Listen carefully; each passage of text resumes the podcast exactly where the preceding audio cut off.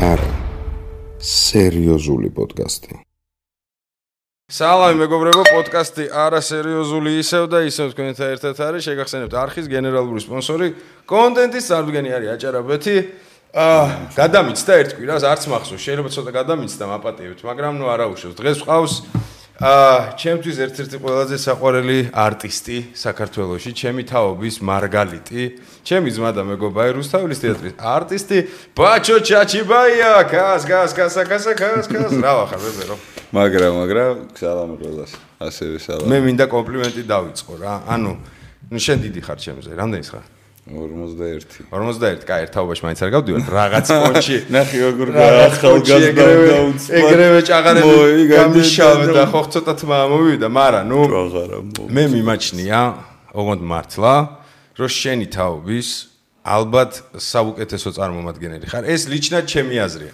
იასნა ჩვენ გაიპრანჭები ვეთყი აი გაჩერდი გაჩერდიო მაგრამ ჩემი აზრით მე უნდა მეთქვა რომ აი კახა კინწუ და შენ მეთქი მაგრამ კახა კინწუ ჩემი თაობა არის. აი კინწუ მიმაჩნია რომ ჩემ თაობაში ყველაზე დერსკი არტისტია ცოტა ზემოთ ყოფილა, ცოტა ბებერი ყოფილა ბაჩო, მაგრამ ნუ აბატონო, ყველაზე დერსკი ეს კომპლიმენტი ჩემგან სულ ამბობ დაუსწრებლად ყველგან, სადმე რომ ეკითხებია, ვინაო, მე ვიძახი ბაჩო ჩაჩი. და იგი და დამეჯახეთ ხო და მე კამათებს დავიწყებ და კომპლიმენტი როგორ ახარ ხარი არტისტო საუკეთესო ჩემთვისა თაობისა, როგორ ახარ? კარგად, რავი, მშვიდად. რაღაცა ორი დღეა ვამბობ რომ მაგრა ვარ მეთქი და გუშინ წინ დაჟე ძალიან მაგრა ვიყავი რომ მიკვირდა ისე. რატო გიქრეს მობას გაფის კარგად რაღაცა ეგეთი შეათი ხილი გახდა კარგად ყოფნა? და კი ალბათ. მაშა რატო რამ რამ დაგღალა იმის გარდა რაც გარემო და წნეხი გვაქვს ზოგადი. ხო რა მაგარა ალბათ. ხო მაგრე მოქმედებს. თორე აი ვერ გეტყვი რა მაქსიმალნა მაინც ვცდილობ რომ აი რაღაცა პრობლემები რასაც უმეტესობა პრობლემათ აღიქოს არ არის რა პრობლემა რა ბიჭო რა მე რეცეპტი არ გაგზმობას გაფიცებ ეს აქვს გაპოხუისტების რაღაცების. არ ვიცი. სად გადავიტანოთ პრობლემა რომელიც სინამდვილეში პრობლემა არ არის როგორ უნდა განვასხვაოთ არსებობს რამე რეცეპტი მაგისი?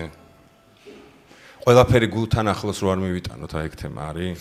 ალბათ უნდა შევაფასოთ რა რაღაცეები რა. აი რა კრიტერიუმებით? რითი მე არ მე ბიჭო ის მაქვს რომ მე პოხუიზმში გადამივიდა. ანუ აი ცოტა. რაც სუდია აი მეორე უკიდურესობა არის ჯანსაღად არ გამომდის. ხო, აი მაგას მომგობ რა, სადღაც საშუალოს ვერ მიჭერ. ხო, საშუალოა მთავარი, ხო ხდები რომ ზედმეტად პოხუისთვის არ გადაგივიდეს. საქართველოს მეთქი ვამბობ, არა გვაქვს. ან ბოლომდე ან ვაფშე არა თუ რა. ეგ ეგრეა, ხო? და მაგრად ეხავს და ნერვები მეშლება. თან კიდე ყველაფერი გარემოწნეხი ემატება და კაროჩე, არტისტობით იბალანსებ.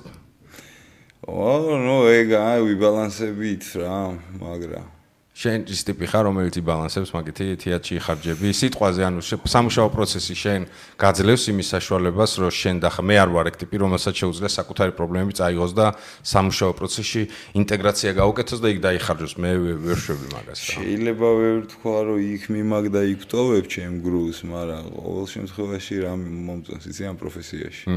ესე ხსნი ხოლმე რა. აი ის საათი თუ საათნახევარი ვისაც თამაშობ აჰა იმ დროს აი ფეხებზე მგიდია ბაჭო ჩაჩიბაიას და ეს ფულია გადასახდელი ესენი აქ რა ქვია გასაკეთებელი საქმეები ხდები აი მაგითი ვგაიფობ თან თუ კაი სპექტაკლი გამოვიდა პრემიერა აი ну ეგ ეგ ბაზარი ხო კიდე ცალკე თემაა რა. ეგ არის ხო იმიტომ მე ვერ ვერ შვები ხოლმე. ხო არტისტებისგან მესმის რომ აი ეგ რაღაც საათ ნახევარი ორი საათი ჩვენ შეგვიძლია ჩვენი სათქმელი, ჩვენი პრობლემები აქვთ. მე ვერ მე პირიქიდან მომაქვს პრობლემები არ მომაქვს. გააჩინე რა სპექტაკლში თამაშობ რა. სათქმელს გააჩინე. მე გეუბნები თვითონ ის დრო მოწყვეტილი ხარ. მოწყვეტილი ხარ იმ რეალობას. მეს რომელიც გრუზავს იდეაში. გრუზავს რა. ხო მაგრამ ხშირი ხო არ არის ეს პროცესი, ნუ. არა. გეთანხმები. რამდენი სპექტაკლი უნდა იყოს ახლა? ეხა როგორაა დაკავებილობის ამბავი შრუსთავის თეატრშენთან? მეტნაკლებად რა რუსთავი. მე თვეში ერთ სპექტაკლი მაქვს თვეში. მეორე ხო. ხო, ერთ პონჩი ყოფილა. 12 განრისხებული და ჰედაგაბლერი. აუ, როდის ნახე 12 განრისხებული. რამდენი წელია თამაშობთ? ძალიან ბევრი. მარტივად რო გითხრა, პირველად პრემიერა რო ვითამაშე ვიყავი სადღაც 23-ო, 24 გადავყო წლის და 41 სუარტო. ბიჭო, მაგდროის სტუდენტობის დროს ნახე მე. ვიყავი და ეხა 40-ის ზემოთ უკვე აღარ ახარ ბიჭი რა, ცოტა გაიზარდა. არის ავსე დარბაზი ისე? არა მარტო დარბაზი, რა კიბეებზე დასაჯდომი ადგილია რა, ბიჭო გავგიჟდი რა, აი გადატენილი. ჯერ თვითონ სპექტაკლიც ისეთია რა, ეხა ვერ ვიტყვი. მე რო რამე არის თუნდაც იმიტომ რომ ნუ ამდენი წელი არის რა 2006-ში დაიდგა და დღემდე ანშლაგია ხო გასაგები ეს კრიტერიუმია რომ ხო ბაზარი არა. მე რა უნდა ხო ბაზარი არა თვითონ ამბობს ეს ყველაფერს ბაზარი არა. და თან ის არ არის რა ქვია 20 კაციანი დარბაზი არ არის რა 860 და რაღაც სტავლისტიაძე მეგობრებო საუბრობ დიდია რა ძა ხო. და თან არის რომ რაღაცა მომენტში ისეც აქვს უკვე რომ რამდენიმე ადამიანი ფიზიკურად სოცხალი აღარ არის ბიჭო, ეგ უნდა მეკითხა, ხო? მე ვიწყავს ახლა ნანახი, სად ეგრე აღარ არის. ე მე სტუდენტ 2009-ში მაგ ნანახი ეგ სპექტაკლი ბაზარი არა და აი მაგ პერიოდში ერთი ორჯერ მაგ ნანახი. ბევრი ხალხი შეიცვალა? 1.5-6 რა, არ გამომჩეს ახლა ხა ბაზარი არა. ну расизм სპექტაკლი როცა ეგეთი მოთხოვნადი არის ეგ ბუნებრივი პროცესია რომ ძანუ იმასაც ვიტყვი რომ არის არიან რამდენიმე თქვა ისეთი მსახიობი რომ უკვე ხანდახან არის ხოლმე რა მინახავს მე ისეთი სპექტაკლიც რა ის სპექტაკლი კი არ მინახავს. უბრალოდ ისეთები თამაშობდნენ რომ უნდა გენახა რა. ხო ბაზარი არა. ხდები ასაკს გულისხმობდა სახელს რა იმ ასაკში რაც ქონდა და არიან რა. ვინ დარჩა ახლა რუსთავისტიაში უხუცესი? ეხლა ვინ ყველაზე ასაკიანი არტისტი ვინ არის? ეხლა ვინ დარჩა ზუსტად ვერ ვიტყვი და ამიტომ ვერ ვიტყვი ნუ ედიში ვერ იყო რა. ხო, აუ, აუ, აუ, ბაზარი არა. როგორ ტეხავს ბიჭო? არა, შენ კიდე რა პლუსი აქვს რუსთაველისტია, სიტყვა პლუსი სულ დაჭერს, მაგრამ აი ჩემთან რა ახალ თეატრში ყველაზე მოხუცი кейცი ვინცა ალეკო ბეგალა, ხო? მაგის მაგის მოხუცობა არ გაიშვა, ეს ჰიპსტერი კაცი ეს, ხო და სიტყვაზე რა მე რომ მივედი 18 წლის და ხო ჯოხა და იგი იყო ყველაზე დიდები. ნიხტი ანუ რაღაცა დიდი ბადრიბეგა ვიღაცები იყვნენ მაგრამ უკვე მე მათთან ერთად მუშაობის ბედნიერება ხო არ მქონია იმიტომ და მე სცენარს არ მინახავს რა შენ რომ მიხვდი ანუ ეს ეს ტიტანები იქ მოძრაობდნენ რა. ხო მე და მე კიდე გაიზარდა რაში იცი და ჟე რომ მესამე კურსზე რო ვიყავი. უკრი კანთარიამ სპექტაკლი გააკეთა მარჯანიშვილის თეატრში და მაშინ თან იქ პონტი არ იყო რომ მესამე კურსის სტუდენტი მარჯანიშვილის თეატრში მთავარ როლზე ვითამაშე ნატაზრალი რა ის ჩაკერება და ამბავი და თან როგორც მე და ჯაბა კილაძე ჩემი რა ვიცი მაგრამ ერთად მოკითხოთ მოკითხოთ ჯაბუნსკი ერთად მოდი ვიყავით იმენა ჯგუფიდან მოყოლებული რა რაღაცები რო გქონდა მანდ. დუბლები ვიყავით პახო ერთმანეთის რა. და მანდ ვითამაშე როგორც ჩვენ ვიყავით თქო ორნი და ორივე აგვიყვანა ედი შერმაღალაშვილის აი მინე ბოლო სპექტრო ბოლო როლი იყო რომ იწვის ისე რუსთავის თეატრიდან. და თან მე მაგარი კაცი ვამბობ რო ისეთი რაღაცეები მაქნა ნახი მისი გაკეთებული ო ბიჭო ასწორს მეტრების ყურებას არაფერი არ ჯობია რა ცეჩი რა ხელა სკოლა არის რა. ყურება ერთი და მეორე სცენაზე რო პარტნიორობა გიწევს ანუ აი აღანიზე ვახსენე რა ეხა ის იყო ადამიანი რომელთანაც აი რაღაცა ჩემი ურთიერთობა მქონდა თუნდაც ბევრს რა გქონდა თუნდაც იმიტომ რომ სპექტაკლში გქონდა ნათამაშები რომლითაცთან კარგად ნაწოციალები ვართ. მარტო თბილისში არა ხდები მაგას ძალიან დიდი მნიშვნელობა გასტროლი კიდე სხვა სხვა ამბავია საერთოდ ხო. და აი რა ვიღაცები იყვნენ რა ესეთი რა. და როგორას კეთილი შურით რომ შურს ეგ ამბავია თან ბიჭო რუსთაველის თეატრ აქ რა. და ნუ მარჯანიშვილსაც და ახო არის კიდე ხა როგორც შენობა ბჭყალებში რო განვიხილოთ ხო ხტები ხო ნუ ისტორია იმის გარდა რა ჩიქ თავსიც არის ხო ხტები და რა რამხელა ბექგრაუნდიც არის? რაღაცა სხვა კედლებია. ასაკიც აქ რა ყველაფერს თავი გაანები ბიჭო აჩtildeები მართლა მოძრაობენ რა ვიცი ნუ ყოველ შემთხვევაში ხო იყო რაღაცა ლეგენდები რომ ვიდეო ჩანაწერები და რაღაცეები მაგრამ ეხა დერეფანში არ ვიცი ყალბ არ შეგვიძლია არავინ ხო ეს ვიზუალად ნა არა მაგრამ ხმა გესმის და ნაბიჯები რაღაცები არის ხოლმე რა არის. შეიძლება იმიტომ რომ სივრცეა შეიძლება თორე. რაღაცეები გესმის სულ და გესმის აი ფილმებში რო არა ჯუმ ჯუმ რო გაივლის. ეგრე თუ აყევი ეგრეა რა. სადღაც რამაზას სიცილს გაიგებ უცებ ჩემი მე მახსოვს კადრი არ ვიცი ვინ გააკეთა. მე ეს გავჭა მაგრამ კარგი ჭაღარა იყო რამაზას მას რო გაიგებ ისეთ პონტია 2011-ში 12-ში მახსოვს დაიდო ვიდეო. აა თქვენთან აი არკა შესასვლელი რო არის რა? დიდი მანქანები და ისინი საიდან შედიან მათ ხომ მე დეკორაციები დგას კავკასიურს და რაღაცები. მანდ არის კამერა ეთყობა და დაფიქსირებული იყო რაღაც კადრი, ვისაც არ გინახავთ YouTube-ში ჩაწეროთ რუსთაველის თეატრის მოჩვენება, უეჭველი ნახავთ. ანუ აი ამ ამ რაღაცა კურილკასავით არის რა, თან შესასვლელი და იქ არტისტები ეწევიან. ნუ ყოველ შემთხვევაში ცეკვამ ვარსკვლავების დროს ეგრე იყო. თუ არ შეიძლება და მადმოწევა მაპატიეთ, ანუ არა, არა, მან ვიწყდეს და ვეწევოთ. არა, მან ოფიციალურად კურილკა არის. აი მაქსიმცეს დაყურებს ეს კამერა და უცებ რაღაცა აი ხალხო. ანუ თავი და გონე რომ წერია, მაგრამ არა. დავამატე ფიგ ბიუსტი დგას. ახმეტელის და რა. აი ხო, თან ახმეტელის ბიუსტია, ბაზარი არა. და ესეთი მრგვალი ნათება შემოდის ხო, გეფიცებთ, ანუ შემოგვე კადრი არის ეხა რა. ანუ მე ვერ ჩავსო დამიბლოკავს, მაგრამ თქვენ ნახავთ. და ესე მოძრაობს. ანუ ტრაექტორიით მიხვდები რომ წერი არ არის, არ არის. რაღაცა ძალიან მისტიურია და დიდია. და მე რაღაცა გაუჩინარდება. და მაშინ იყო ეგ ამბავი რომ აი ყველა თეატრში არის ეგ ხო ხდები სულის ამბავი და თან ახმეტელის ამბავი ხო ხდები. იქ აუტორია იქვე არ არის თან ის თეატრალური მისი სახლი აუდიტორია რაც იყო და მოკლედ ისტორია თუ იცით ახმეტელის და რაღაცა. და ეს ყველაფერი ერთად როდეს ცოტა ის გაქრო ვაიმე ვაიმე. ისე რამდენიმე დღე მარტო არავინ არ დადიოდა მაგ ტერიტორიაზე. სპექტაკლები იმასებოდა ორი და რამე მოძრა აუ რაღაცაობა ბიჭო ეგეთი ეგეთი აურა რო არის მაგრა და სწორებს 17 ან რა გამოც 2000 რომელი წლიდან თქვი? 23 და 18 წელია დაახლოებით მანთხა. 2000 დღეც არა. 23 წლიდან თუ თამაში აა 23 წლიდან მაგას თამაშობ კაცო. 2005-6 წლიდან ვარ მე 2005-6 წლიდან მე ერთ რა რა ყოფილი ვარ თქვით მე 2006-დან ვარ ჩემთეაჩი. ბიჭო, ამდენი წელი გავიდა. ეხა ხვდები რომ დაუბერდი ამას. აი, ეს მაგას მივხვდი რა, რაღაცა. ბიჭო, ეხა მივხვდი რომ 16 წელია თეაჩი ვარ. დიდი დიდი დრო გავიდა. სკოლა დაამთავრა ადამიანმა მაგას აქვს. ბაზარი არ დაიბადა, წავიდა კი იო მასო მეცხრე კლასი გაიყვანა ბაზარი არა. საქართველოსში თუ დაიბადა, ბევრი ნახა რაღაცეები.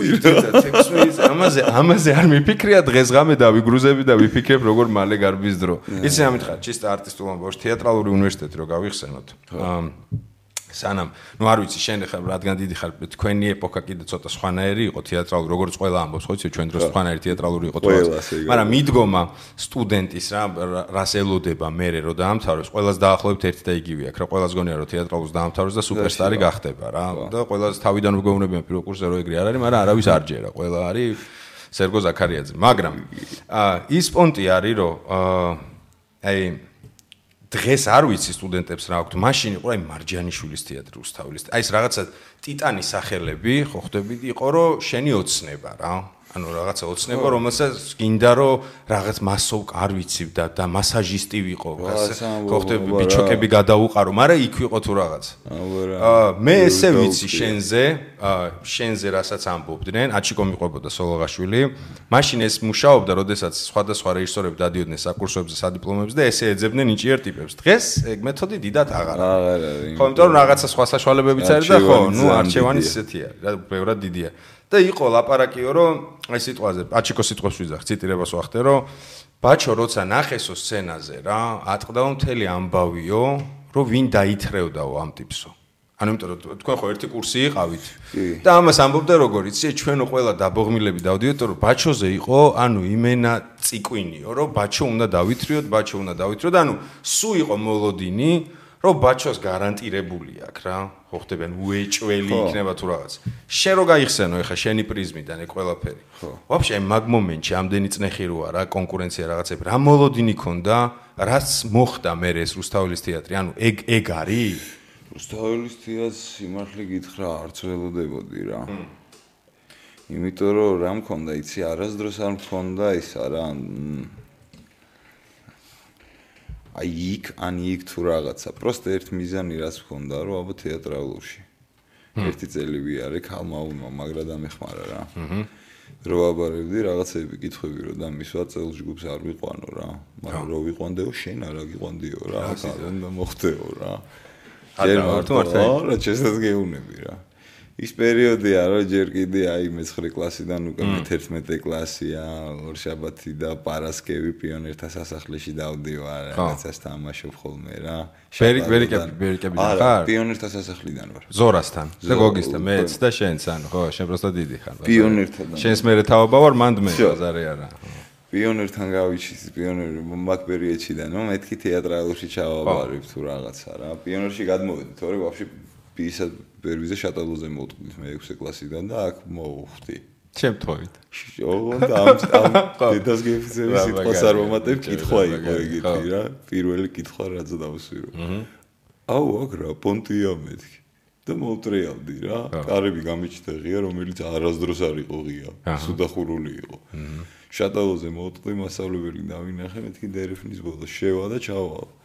გამოვიქეცი და კარი ღია დამხვდა, ე მეთქი გავაღე, სცენა დავინახე ბავშვების ზურგით. აუ აქ რა პონტია მეთქი და მოუტრიალდი. და ქალმა მოდი მოდი, კარგი პონტიაო. მომაძახა და მიუტრიალდი და ეგრე მოხდი აქს. ხო.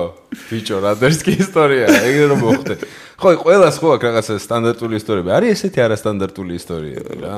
როგორ მოხდი პროფესიაში? კარგი პონტიათი რო იწება ყველაფერი. მოდი, მოდი, მოდი, კაი პონტია. მოდი, კაი პონტიაო. და ეგრე გაიჩიტე პონჩი. ბიჭო ლექსი დაიკითხე ცოტა ხანში მეთქი ლექსი შენ დაიკითხე რა. და გარეთ უკვე ისტორიის მასწავლებლის კივილი გავიგე ჯობდა ლექსი ჯობდა ლექსი წაკითხა იასნად ბაზარი არა. ლექსი წავიკითხე რამდენიმე კიდე აჰა გვარი ჩავრჩი ჩაიწერა. მე ამოიკითხა რამდენიმე გვარი ერთი მე ვიყავი აი ესენიო დარჩი დანარჩენიო გაუშვა. და რა არის ვიცი 9 აპრილამდე არისო დარჩენილი ორი კვირაო ამ სკოლიდან 51-ში ვსწავლობდი. მე დაჟე იმ თაობას მოვესწარი რა, ვაკეში დავიბადე გავიზარდე. ხო, ხო, ხო. და პისატბერში შემიყვანის იმიტომ, რომ ჩემ თაობას 82-იანს პირველ კლასში ფორმა ეცვა. მაგრამ ისეთ პერუში ჩატარდა ექსპერიმენტი მარტო რომ დაჟე პირველ კლასელებს, ორი მეორე კლასელებსაც ფორმა ეცვა და ფორმა არ გვიცვა რა იქ თო რა ბებერი ისტორია გააძრო. მე და ლენინი ვზივართ ბაღში და სემიჩკაში და ახლა ეგეთი ისტორია. მალადეს მალაკ აიძული ისტორიაა იქიდან ამ გოგომ რო გითხრა რომ პირველი გაკვეთილის მერეო ჩვენთან იქნებითო და რაც არ უნდა ნიშანი დაგიწერონ ერთი ქულით მეტი გექნებათო მიხვდე სამიანი მაინც იყო რა. აი ბონუსია მაგასაკში თან ბაზარი არა ერთი კვირა ჩავრჩი და ეგრე შევყევით მე პიონერთა სასახლე და მე აი ხო მაგრამ კონდა რომ აი მოი სცენისტორის ბაზარი იყო მოიწამლე მიხვდი რომ ეს ის იყო ის ეკეთებაც გინდა. თუ ბანემდინებას გავყვები რაც იქნება იქნება. არა ვერ ვიტყვი და რატო იცი ალბათ თეორიულადაც და პრაქტიკულადაც რა სიტყვაზე ვამბობ სპორტი. ჰმ ყველა სპორტზე მიულია უღადაობ ამაზე უკვე. ყველა. ჭადრაგზე გიულია ჭადრაგზე არა მაგრამ ბეისბოლზე მიულია მაგალითად ამერიკაში. ამერიკაში და აქედან მიდიოდა ამერიკაში და მოდიო ბეისბოლზე სად მოძებენი ხო რა ხეხვაზე. თორე ციგურებზე დამდგარო არ და არავინ რა აი რაღაცეები სულ მაგრამ ყველაფერს ველეოდი რა თეატრალურს აი მე მე-6 მე-9 კლასიდან ნენელა ესე გამოვყევი რა. მაგრამ იყო ძალიან მაგარი რომ რო აი მქალმა რომ მითხრა რაღაცეები მე-11 კლასში ვარ რა უკვე დღე-დღეზე ვაბარებ მითხრა რომ ხო რა მე არ მიგიღებდიო. გამოვედი მეთქი აღარ ჩავაბარებ. და გავიდა ორი დღე და უმეთქი განახიფ რა აი იმ სამთვეში რაც იყო მისაღებამდე რა ზაფხულამდე. რო უნდა ჩამებარებინა იმ სამთვეში რამდენიც წავიკითხე და რამდენი სპექტაკლიც ვნახე. ალბათ დანარჩენი ის 16 წელი არ მქონდა არც ნაკითხი. და არც მაგის მერე. არც მაგის მერე არ წავიკითხავ შეიძლება. მაგასია ბაზარი არა და კაროჩი ჩავაბარე ყველაზე დიდი ქულებით და ან პასო პასო იყო აურა მაგარი და თან რაღაც 10-იანი ყოველას არ შეხვდა რა ეგეთი მომდი იყო რა ჩემ დროს. ყველაზე დიდი ქულები და ნუ აი მე იყო რომ მესამე კურსიდან პირველი კურსი როგორც ყველა თეატრალურში. აჰა ვი თეატრალურე აჰა მიხვდები თეატრალები მიხვდები ხო ახლა ვარიანტი კონიაკები და რა თქმა უნდა მაიონეზი პურზე წასული რა თქმა უნდა კი კი კი.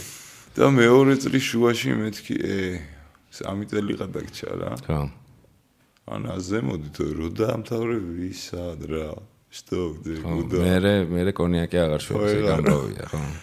და მაშინ იყო რომ აი რაღაცეები აუკრიფე რა ალბათ და ვერ ვიტყვი მაინც ვამბობ პროფესიას მაინც ბევრი აქვს იღბალი აქ. ლომისწვლელი ძალიან დიდი რა ძალიან. ლომისწვლელი არის და ყოფილა რომ აი პროსტა მაშინ ვისწავლე ბევრი რამე რა თეატრალურის გარეთაც პანტომიმაში დავდიოდი და კიდე რაღაცა სწავლობდი რა მოძრაობა მაგაიფა მაგრა ხო. და გაუყევი და ლოგიკურად რასაც უყურებ აი იქიდან მოყოლებული ინსტიტუტიდან დაჟე რა რომ მესამე კურსზე მარჯვენიშვილში ვითამაშე პირველი კურსიდან თუ მეორე კურსიდან ყოველ ახალ წელს უკან პატანცოკას ვაკეთებდით რა მარჯველებიდან აქა ვარ მეც მეც მაგდენში იასნათ ხო? ყველა გავლილი ხო რომელიც ყოველ დაფულმას რა ახალ წელს აჩუგარს ვიკეთებდა რა ჩემი გოსტა ჩვენი რა არის? ბატონო კოტე უღრმესი მადლობა. მე კოტესთანაც მომიც ძირთად აჩიკო იყო ხოლმე მაგრამ მადლობა რომ გვაჭმევდით. სულიერ თქვის მნიშვნელობით მადლობა იმ პროექტებისათვის ვითომ როცა გვავდით ხოლმე უკან და ფულს რო ვიღებდით სტუდენტები? კარგი დრო იყო რამდენად მაგრამ მე კოტესთან არა კონტექსტ ურავდათ აჩიკო ჯიგარია აჩიკო რაღაც პოჩი ხო ისე არ წურავდა ხოლმე. აა ე კოტესთან ერთი სპექტაკლი ვითამაშე რომლითაც დედამიწა მოვიარეთ ბიჭო. აა კარმენი. აუ აღარ არის ხა სამწუხაროდ. მე ვიტყვი ორი სიტყვით ამ სპექტაკლზე. ჩვენთან იყო მუსიკისა და დრამის ჯერ კიდე მუსიკისა და დრამის თეატრში ძველ შენობაში. ქორეოგრაფიული სპექტაკლი კარმენი და მოიარეს მართლა მთელი მსოფლიო, ანუ მაგრამ მაგაზე არ არის. აი კოტეს ქონდა კიდე სალომეა გახსოვს შენ? კი. სალომეა. აი რაღაცა ერთი კალიბრის ემოციას მიტოვებდა რა ისიც და ესეც, ანუ აი ფანტასმაგორიული და შენ იყავი ისეთი, რომ აუ აი ვაიმე პროსტა როგორ მისწორდებოდა მაგ სპექტაკლის ნახვა რა? და როგორ ტეხავს რო აღარ არის რა? რამდენი სპექტაკლი მოკვდა ვაფშე? ვეღარ გადმოვიტანეთ რაღაცა დრომ გაცვითა რაღაცეები ვერ ტექნიკურად ტეხავს. მარკიზაში ხო იყავ კი მარკიზაში ხო იყავ მოიცა პირველად მე სცენაზე მარკიზათი გნახე მანანა სპექტაკლით აუ იოკიო მისიმა რა ერქვა პროსტა მარკიზ დესადი ბიჭო, აი ხა მი პირველი ის კი არ მაქვს ნანახი 12 განისხებული ეგ მაქვს შენი ნანახი. ეს იყო სპექტაკლი, სადაც ულამა ბაჭო იყო ულამაზე, პირდაპირ გეტყვი. კრასავიცა იყო, კრასავჩი კი არ, კრასავიცა. კიდე იყო. სახელად რა გერქვა? შენ სახე ანა. ან ხო შენ ანა იყავი ტეკარჩე ბეშიტა შენ ბეშიტა და მე ვიყავი დღემდე უღადაო ულამაზესები დებს ვეძახით ერთმანეთს. აუ, ხალხო, რა კოსტუმები, მანანა ბერიკაშვილის სპექტაკლი იყო. ნუ, აი, საოცრება იყო, ჯერ რაღაცა დეკორაცია, ყველაფერი იყო, აი, მხატვრობა იდეალური და კაცები თამაშობდნენ ქალებს. ექვსი კაცი. ექვსი კაცი თამაშობდა ქალს და ნანა ბუთხუზი თამაშობდა თვითონ იმას, რა ქვია, იოკიომის იმას, ხო? და ნუ იყო ძალიან დერსკი სპექტაკლი. ეხა გამახსენდა რომიანები, წასმულები. ისინი თოჯინასავით ახეგირი იყო, კინწუ ბეგალა ალეკო. კი, დედა იყო. დღემდე დედას ვეძახი და შილოს ვეძახის. აუ, აუ, რა მაგარი სპექტაკლი გამახსენდა. ერთი 20 წელია ხალხო გასული არ ვღადაო. ტატულიკა იყო. ტატულიკა იყო, ხო, ბაზარი არა. და აჩიკო, შავებში, შავი კაბით რო იყო ხოლმე. იმენა კრასავიცა. ოღონდ ფორმაციის იყო რომ ქალები გვეცვათ ანსაცმელი, მაგრამ ლაპარაკი არავინ არ ხალობდა. ხო, ეგ პონტი არის. ეგ პონტი არის. რა, ის ექვსი ქალი იყო, რა, შიგნით ადარია. უ, რა სცენები იყო ეხა გამახსენდა. ფინალი ხარაკირის სცენა. აი ფალოცის ის რო იყო მახსოვს რო იხსნა. უი, უი, არც მახსოვდა, ეხა რეები გამახსენდა. ხო, მაშინ განახე პირველ სცენაზე რა. ხო. ძალიან დერსკი სპექტაკლი იყო ძალიან ძბო ანუ და მაგრად ეხავს რომ სპექტაკლის მოკ ანუ ყველა ეგეთი სპექტაკლი რომელიც ბევრი იყო იმ თეატრში აღარ არის რა სამწუხაროდ რა. თუმცა ეგაა თვითონ სპექტაკლი ალბათ ჩემთვის რა კი მაგრამ აინტერესებს კინო და რა ვიცი თქმის ყველა სერიალში რაღაცა რაც გამოსულა პატარა როლი მაინც მითამაშია რა აი ყველაში ქართულ სივრცეში ჩვენ თაობაში რა აი შუა ქალაქიდან დაწყებულიდან აი აი აი ეგრე რა ტიფლის მიფლის რაღაცა გოგონა გარევა აი ყველაში კი ჩვენთან ბაზარი არა კი. ყველაში. მაგრამ აი თვითონ კინოში არ მიმუშავია კინო არ ქონია ვაფშე დიდი პროექტი არაფერი. რეჟისორები თქვენი სირცხვილი და თავის მოჭრაც ვეჩიო ანუ იმენა სირცხვილი და თავის მოჭრა. უარი გითქვამს თუ არ არც კასტინგებზე არ დადიოდი არასოდეს? არ ყოფილა რა ერთი რაღაც არა ასე არ ყოფილი. მე მეიზღება კასტინგები ამ სვეტში. არ ვიცი, თუ დამირეკავენ მივდივარ მე. აუ ძალიან შვიათად რა.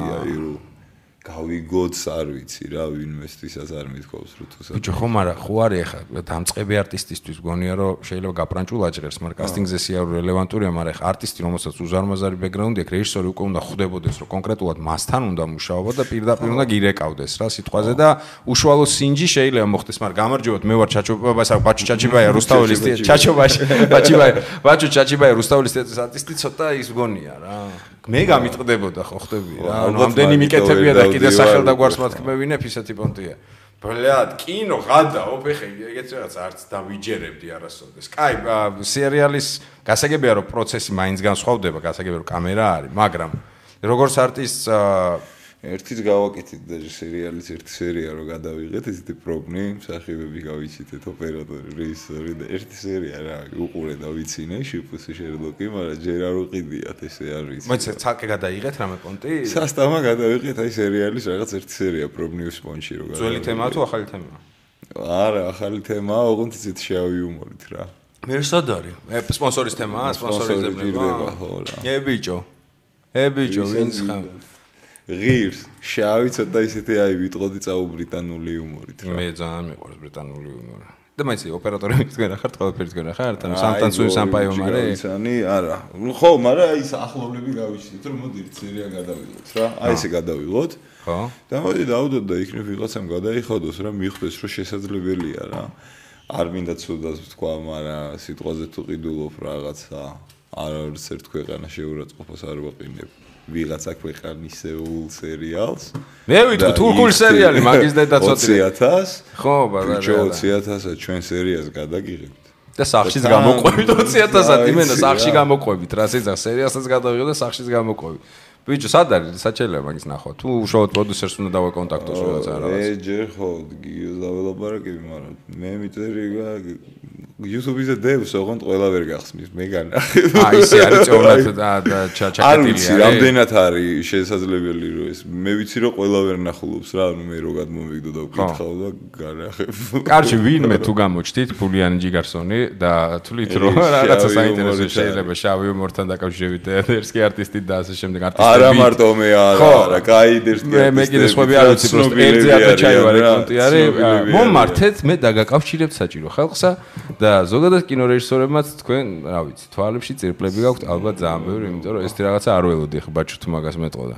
ბიჭო, პროცესში кайფი, ეგ ლინკა ჩამიგდე რა მე რაც რაზეც ეხა ბაზრობდი შენ. აი, ხო ვეცდები კოვიდა. შეიძლება დაკეტილი გაქვთ ჩვენება და მარტო შინაურებს შეგიძლიათ ნახოთ და რეა იმაზე არ დევს. ხო, რომ მოლო იდეაში ეგეც იყო რომ თქვა გასულიყო არხზე და მე დადებულიყო ხოლმე რა მაგრამ ნუ რაღაცა YouTube-ზე იდება ბიჭო სერიალი კი მაგრამ აი არ ვიცი მაგას რაღაც საკითხები არ მივაპარაკია ხან გაიხანია ნახოთ, ნახოთ, თუ რამე კარგს გავიგებ, მეც არ გამოგაპარებთ ძვირფასო მაყურებლებო.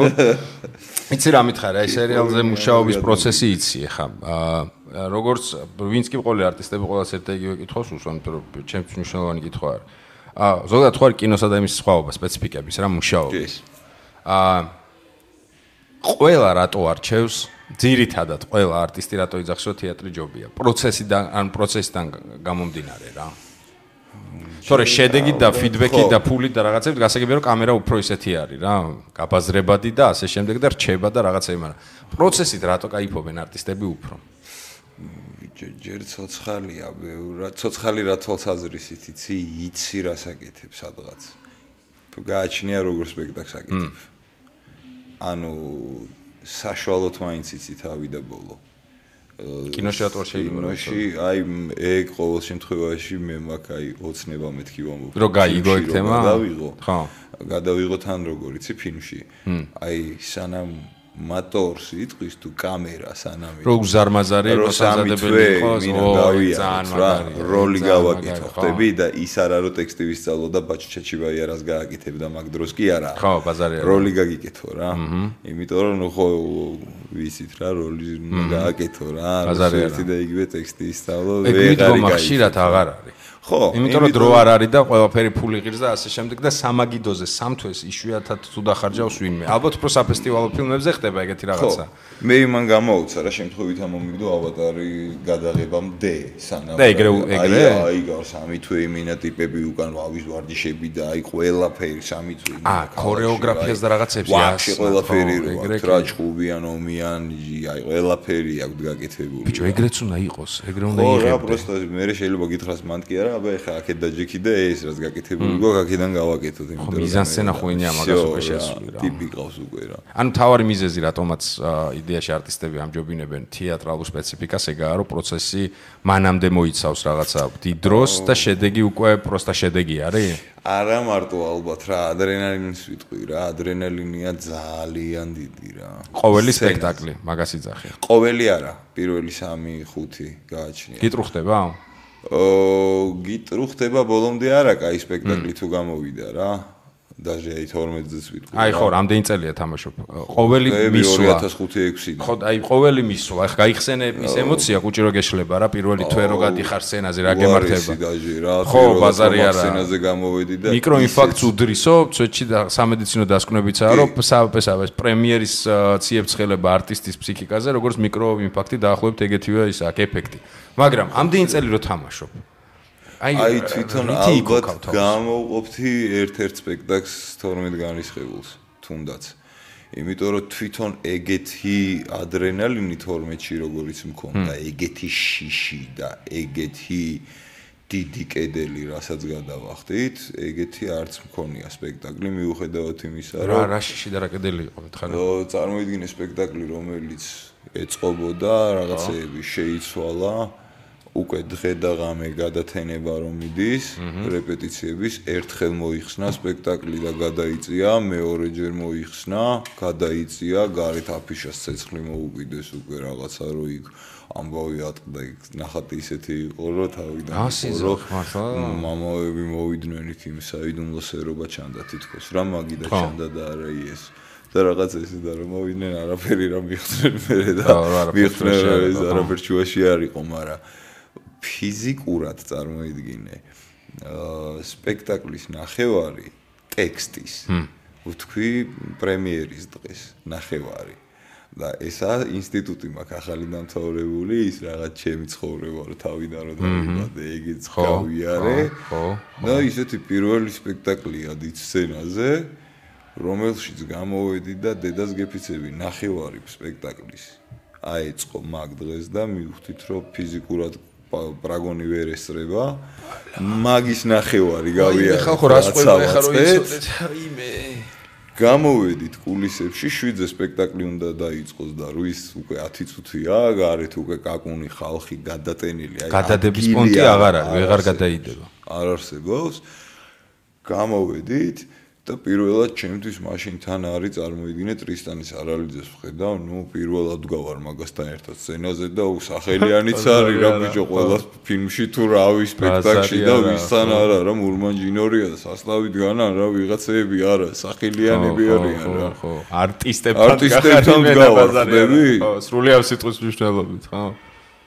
მეთქი ეთყობა ესია რა აქ წესია რა მოხვედი პროსტა ბედმა გამიღიმა რომ მესამე კურსიდან რო აი თქვა მარჯანიშვილშიც მქონდა ნათამაშები დოისთან მქონდა ნათამაშები აი სარდაფში მქონდა ნათამაშები მესამე მარინა აი ნანუკას ანტიგონე აი ისეთი სპექტაკლები მქონდა ნათამაშები რომ მეტნაკლებად ვიტყოდი რომ ნათამაშები და ნუ მეთქი აქ ეთყობა ესეთი წესია რა და გამოვედი და მემზადები რა ჩემთვის და უცბად რისთან ტრიალდება და ბიჭო ამ ხელა კაცი ვარ თო რამდენჯერ მითამაშია? ა პირველად ხდება ჩემ ცხოვრებაში ესეციო და აი ეს რო თქვა?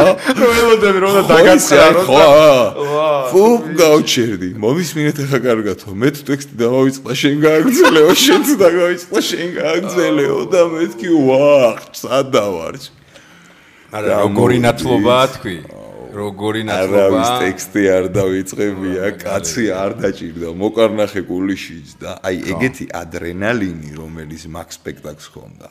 აი ო თორე ვიტყვი რა მითამაშია კაი სპექტაკლებში მოუხვედრილოა რომ კარგი გამოსულა რა წლებსაც დავარქ მე ვიქიდან გამომდინარე თორე არ მიყვარს ლაპარაკი და თქვა რაღაცები მოვესმის მესმის ბაზარი. და ვიტყვი რომ იყო რა სპექტაკლები ამდენი ხალხით ამდენი მაყურებლით რა მოსასმენი არა მარტო სასაცილო. ხო ბაზარი მე მოსასმენს ვამბობ. 12 არის ის სპექტაკლი რო აი დღესაც ხო გეუნები ის გამოძახილი აქვს ბიჭო სპექტაკლი რო იწება დუ დუ დუ დუ დუ გული იწებს და ეხა ბევრი მაქნა თამაშები საკმაოდ და ყველაზე არ არის პონტი რა. რო აი დაგ დაგ დაგ და ყველა არის იწება ხან ზოგი არის რო თავს ქოქავ რო დაგ დაგ დაგ კონდეს რო რაღაცა რამდენიმე სპექტაკლია მაგრამ ეს არის ბიჭო თავისით ისევ რაღაცა პანიკა იწება ასე ხარ ამ ხელა გავლენა ქონდა იმ სტრეს რო იმენა ჩარჩენილი არის და კარგია ბიჭო ასწორებს აი ეს ემოცია დევს რა ეს გააკეთე ნუ რა მაგა როგორ ას ეგეთი აი ხა გასაგებია რომ ისტორია თავიდან თითქოს ისეთი არის საშიში მაგრამ არტისტისთვის საბოლოო ჯამში 16 წლის თავზე რომ მაინც ესე გათამაშებს ესე იგი რა მაგარი იყო როგორ ასწორებს. რა ხო ბიჭო, იმიტომ რომ გატრუხება იცის. აუ იცის.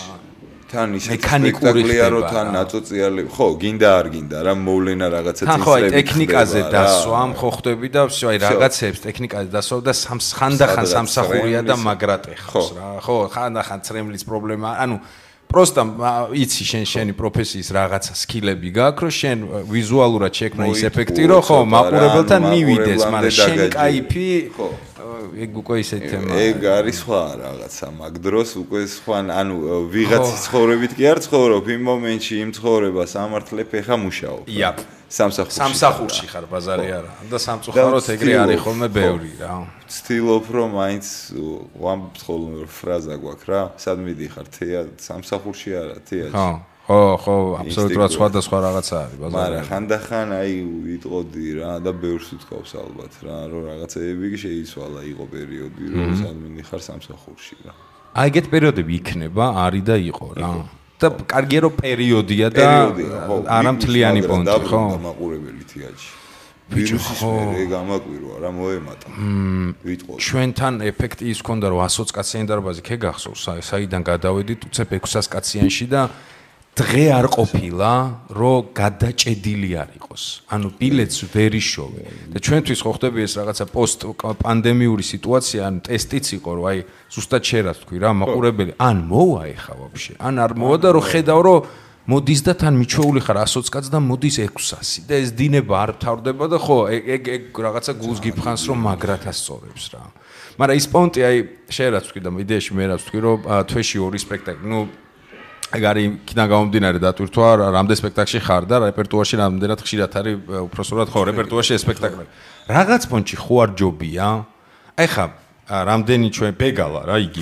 იმენა დაწევლილია თან კარგი წევლა არის თან რაღაც პონჩი აი სამსახური არ გახდეს ძალიან ბეწვის ხიდი არის. თვეში რო 25 სპექტაკლს თამაშობ. უზომოდ რთულია ბიჭო, ჯერ სვეთა იმის დედა ვატირე, ხო ხდები? კარგია რომ ხელფასი, ხო ხდები, სუ ფორმაში ხარ, ანუ სუ ტრენაჟია, ძალიან ასწორებს, სუ აი ეგ პროცესია რომ თავი გავთიშე რა თუ პრობლემა გაგადავერთე, მაგრამ მონატრება აღარ გაგხვდები? მე ეგ მისწორდება ხოლმე რომ თვეში ორჯერ თუ სამჯერ მივარდები და იმენა მენატრება, იმენა ერთი სული მაქვს ის დღე გათენდეს. ვიდრე წინადღიდან რო იწევდა ქოქვას რა თავის. და ხუთი სპექტაკლი რომ მქონდეს თვეში ფიქრობ. მე მგონი რომ ვერ რა. ხარისხს ვეღარ დადი. ხარისხი ხო რა, ხარისხი რთულია ძალიან რა. ძალიან აი არ ვიცი შენ თუ მოხვედრია, მე მომხვედრია რომ საახალწლოში ორჯერ მოხვდი ესე. რომ ორი კვირა ტრიალებდა რა სპექტაკლი. და დღეში საშობა უზღაპარი იყო ესეთი დღეში ორჯერ თამაშითაც ნუ აი რა ხო ხო ვეღარ თამაშობ რა ნუ იყირე თავს იმით ვიმშვიდებთ რომ საბავშვო იყო და ხო ხდე ფერები და ფერებითაც მუშაობ ისეთი არის რომ და მაგრამ თვითო რეჟიმი ბიჭო და თამაშობ ხო გინდა გინდა თამაშობ გინდა გინდა თამაშობ ხო ეგ ბიზნესია იზდაცია. აი, ვერ ამგონია რა, ემოცია გინდა არ გინდა გადადის უკვე მართლა კი არ ტირი ხარ უკვე დადგმული ტირი ტირი ხარ გინდა ხო, გათავდა. წრემლი გათავდა.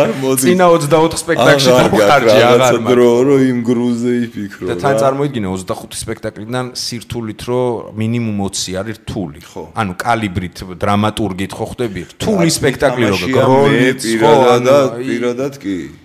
დეცი. კომედია რაღაც 1-3-4 და მითამაშია 1-4 ფურცელი პროსტა რომ დავწერო სახელები მინიმუმ. ხო, ხო, ბაზ მესმის ბაზარია. ხო, არის ეგ სხვა, რა და რაღაც პონჩი არტისტული ეგო ხო რომ სუ გინდა რომ დაკავებული იყო.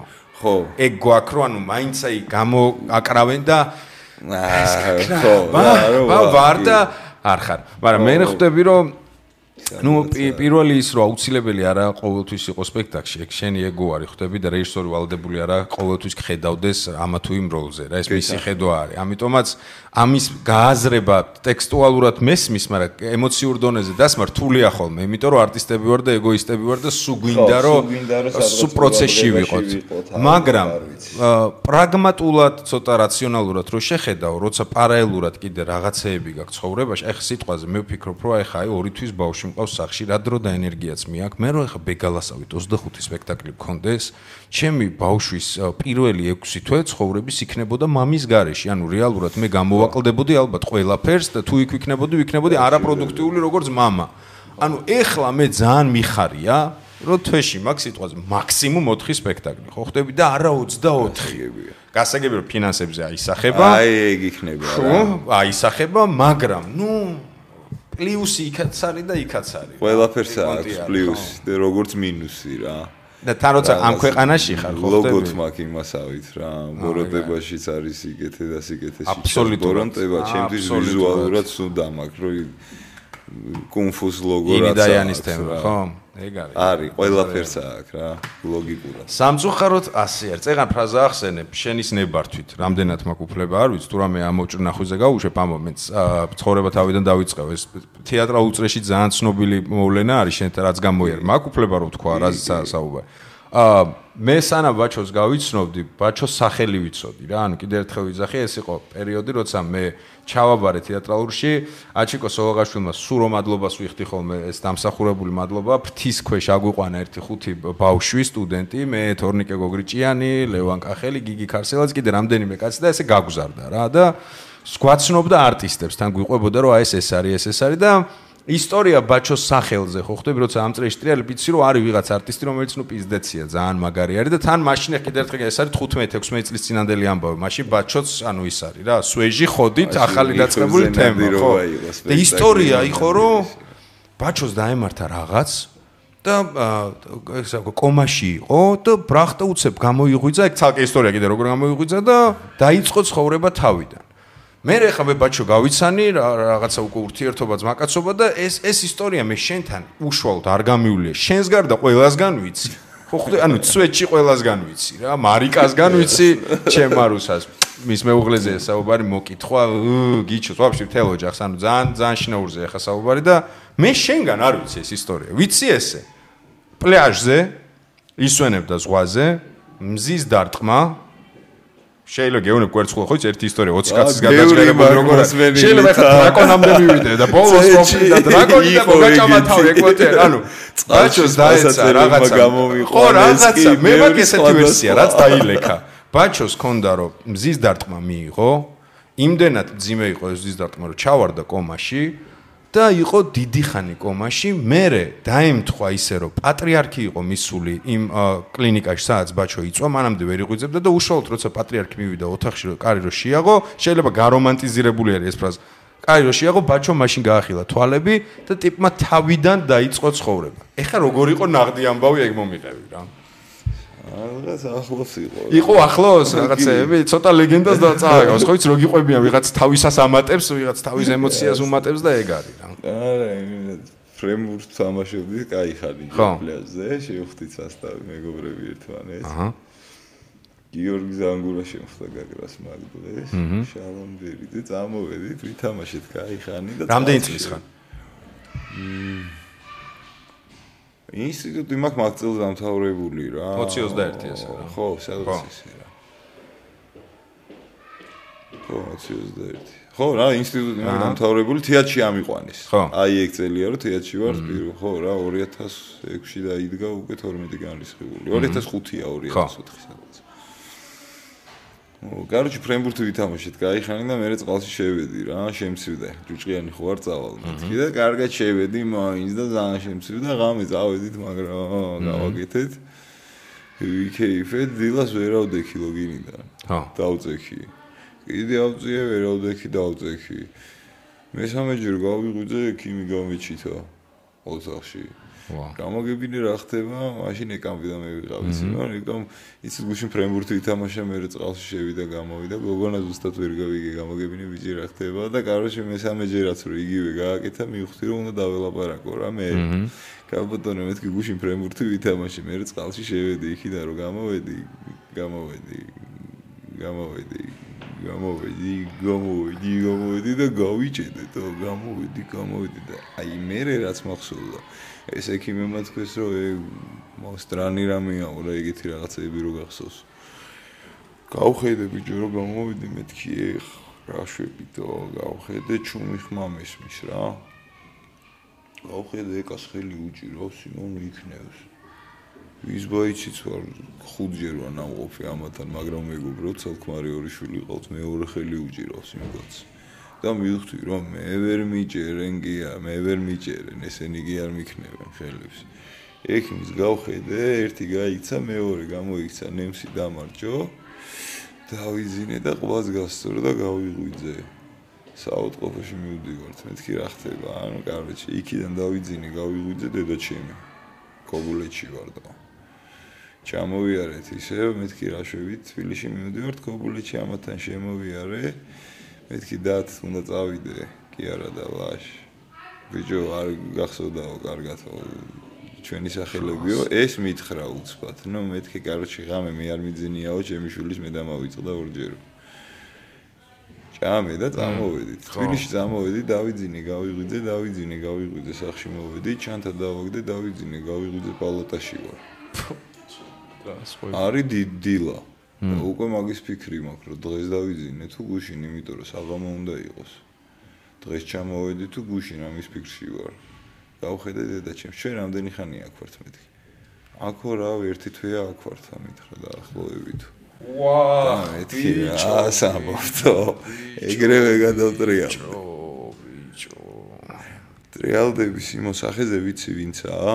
წინ რომ იზის, პროსტა სახელი არ მახსოვს. დათო მეთქი ხო? არაო. გიორგი მეთქი. ბაჩო ლიკა მქვიაო, დედა შენი ვარო. ნახე რა, სადღაც ხვდები ვიცი რომ დედა ჩემია, მაგრამ იმას ვერ ვააზრებ რომ დათო ვერ ერქმევა რა, ქალია ბოლო-ბოლო რა, დედა რა. ბიჭო. კაროჩე ეგ იყო რომ დავიზინე ეგრევე, მეთქი აღარ მინდა მაგის მოსმენა. გავიღვიძე პატარა ბავშვი დგას ტიხაროსანია ხვდები. და მამაო. და ამთავრა დავიძინე გავიღვიძე ისევ ეს ბავშვი მამაო. დავიძინე ესენი ერთი ორი ორ-ორჯერ ნახე. ვიღვიძე ბუნდოვნად ვარ რა წინ მიზის კაცი ვიცნობ კარგად ისეც ვიცი რომ იმ პერიოდში თელავის ამხადრო ხელმძღვანელია მეგობრო პროსტა სახელი არ მახსოვს რა ქვია აი ტიპებს ხედა მაგრამ ვიღაცებს სახელებს ვერ ხვდები. აჰა ეს დერიფანი ვითი იყო რა შემოსასვლელი ოთახში უცბად ქალი შემორბის ეხა ილია ილია და გავიდა. მეთქი რა ხდება. კარები იყო 1-5-6 კაცი შემოვიდა აქეთ იქით და უცბად შემოდის ოთახში ილია მეორე. ხვდები რომ პატრიარქია ვიცი ვინც არის და დაჟე ისეც დავაფიქსირე რომ ვიცი რომ ილია მეორე ქვია ხო ხვდები დანარჩენი ვერ ხვდები ვის რა ქვია აჰა ეს ვინ არის გახსოვს просто უკვე ვეღარ ხვდები სად ვარ როცა მოვიდა და თან გამარჯობა ბაჭი როგორ ახლა ვეღარ ხვდები სად ვარ ვაფშე რა აქ ხარ ვაფშე ხო აქ ვარ რა რაღაცა ვეღარ მივხვდი მე ვწავალო და ვილოცებ ესე ჩემ განუშენა და მაჩუკა სალოცავი რა. რო გადიოდა მივხვდი რომ მადლობა უნდა მეთქვა და ვთქვი მადლობა. და გავიდა, აი რო გავიდა იქიდან აი კრიფა რომ ეს დედა ჩემია და ამას ლიკა ქვია და თოგი არა.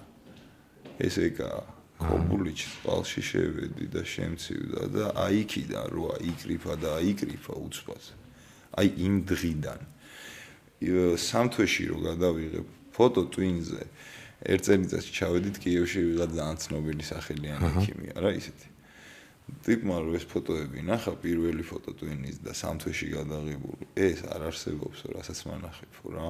ერთ წელიწადში რო იყოს ესეთი გენსხოვებაო გეტყვიო რომ ძალიან ჩქარა მიდის ყველაფერი წინო. ეს სამთვეში სამედიცინო ენაზეო რაც გიწერიაო. ну აი სიმართლე რო გითხრაო მაქსიმუმ 3% გქონდა რო ცოცხალი დარჩენილიყავიო რა და აქ ხარ. არ ვიციო რა რას მეუნებიო რა. ვახ მაგრამ რა იყო იცი კიდე ისე არ გამომივიდეს ნახე ვიტყოდი რომ წვერი მარტო იმიტომ არ მაქვს რა რომ ისეთი მორწმუნე ვარ ალბათ როგორიც უნდა ვიყო წესი ვერ ვიტყოდი მაგრამ თუმცა იმაზე რომ რა არსებობს არსებობს რა. რაღაცები დავინახე რაღაცები ვიგძენი რა. თუ რაღაცა არსებობს. თორე არ ჩანს ხალხო თორე გეუნებით ხო ლაივში მოსმენილი ისტორია ბევრად უკეთესია ვიდრე ლეგენდათ მოსმენილი ისტორია. ჯამი რამდენი ხანი იყო მაგ აი სანამ პატრიარქი შემოვიდოდა ეგ რა პერიოდი ერთი თვე ითქეს რომ საავადმყოფოში ხარ და რაღაცა დღეები რა ფაქტიურად. ერთი თვე ვიყავი სამ კვირაზე მეტი ვიყავი საავადმყოფოში თორე იქაც იმდენი რაღაცა დაემთხვა რომ იქ ბათუმში თქვეს რომ აქ იყოს და ასე შემდეგ და ასე შემდეგ მე მოხდა ის რომ იქ დამლაგებელმა დედაჩემს გამოუვარდა წაიყვანე თორე თბილისშიო ჩამოვედი თბილისში იქ უთხრეს რაღაცა ოტყუფეში აქ არა აბა იქ გადაიყვანე თო იმ სართულზე იყო რომ мамаო იყო ერთ-ერთი რომელთანაც რომელმაც გაიგო რომ იქ პატარა ბიჭი იყო და იმასთან მოსული мамаოები მოდიოდნენ. იქ იყო ილია მეორე მოსული და როცა უთხრეს ბიჭიო ახალგაზრდაო შევალ მაგრამ რომ გამოვიდა და წავიდა მანქანისგან. იქ ვეღარ აკადრეს ვეღარ გაუბედეს რომ იქნებ მობრუნდეო და მანქანასთან გაჩერდა. ის ბიჭი სად არისო? გადმოვიდა და უკან დაბრუნდა. კიდე გავიდა მე ეს დრო. რაღაცები მოხდა ეს ბერთან რომ მომიყოლია შეგახვედრე ფილია შეგახვედრე. და ერთად მას რომ მითხრა მეთქი ნუ გაი. რო დამირეკა რო ხვალ წირვალზეო და ვახ გავარდით იქ რაღაც მომენტში წირვის დროს ილია მეორესთან შევედით.